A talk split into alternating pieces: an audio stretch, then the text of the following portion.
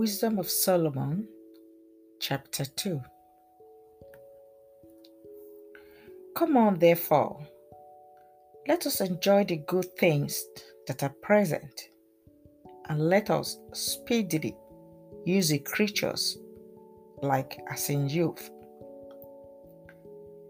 Let us fill ourselves with costly wine and ointments, and let no flower of the spring pass by us.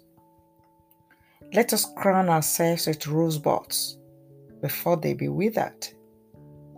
Let none of us go without his part of our voluptuousness. Let us leave tokens of our joyfulness in every place, for this is our portion, and our lot is this. Let us oppress the poor righteous man.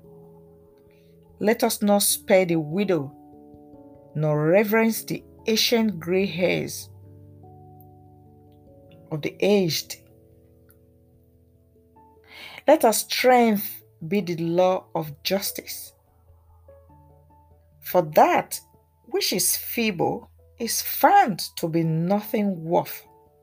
Therefore, let us lie in wait for the righteous, because he's not for our turn, and he's clean contrary to our doings.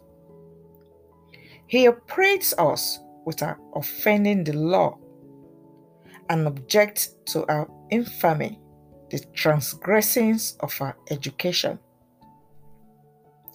He professed to have the knowledge of God, and he calls himself the child of the Lord. He was made to reprove our thoughts. He's grievous unto us, even to behold. For his life is not like other men's, his ways are of another fashion. We are esteemed of him as counterfeits he abstains from our ways as from filthiness. He pronounced the end of the just to be blessed and makes his boast that God is his Father. Let us see if his words be true, and let us prove what shall happen in the end of him. For if the just man be the Son of God, he will help him and deliver him from the hand of his enemies. Let us examine him with despitefulness and torture, that we may know his meekness and prove his patience.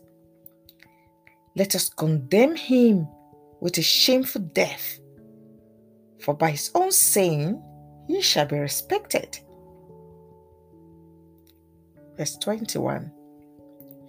Such things they did imagine and were deceived, for their own wickedness had blinded them.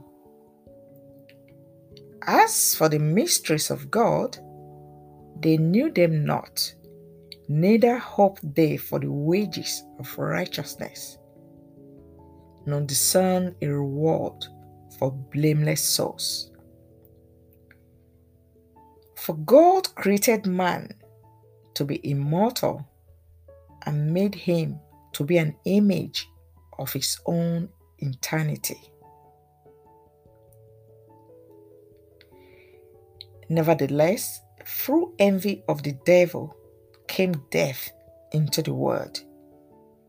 And they that do hold of his side do find it.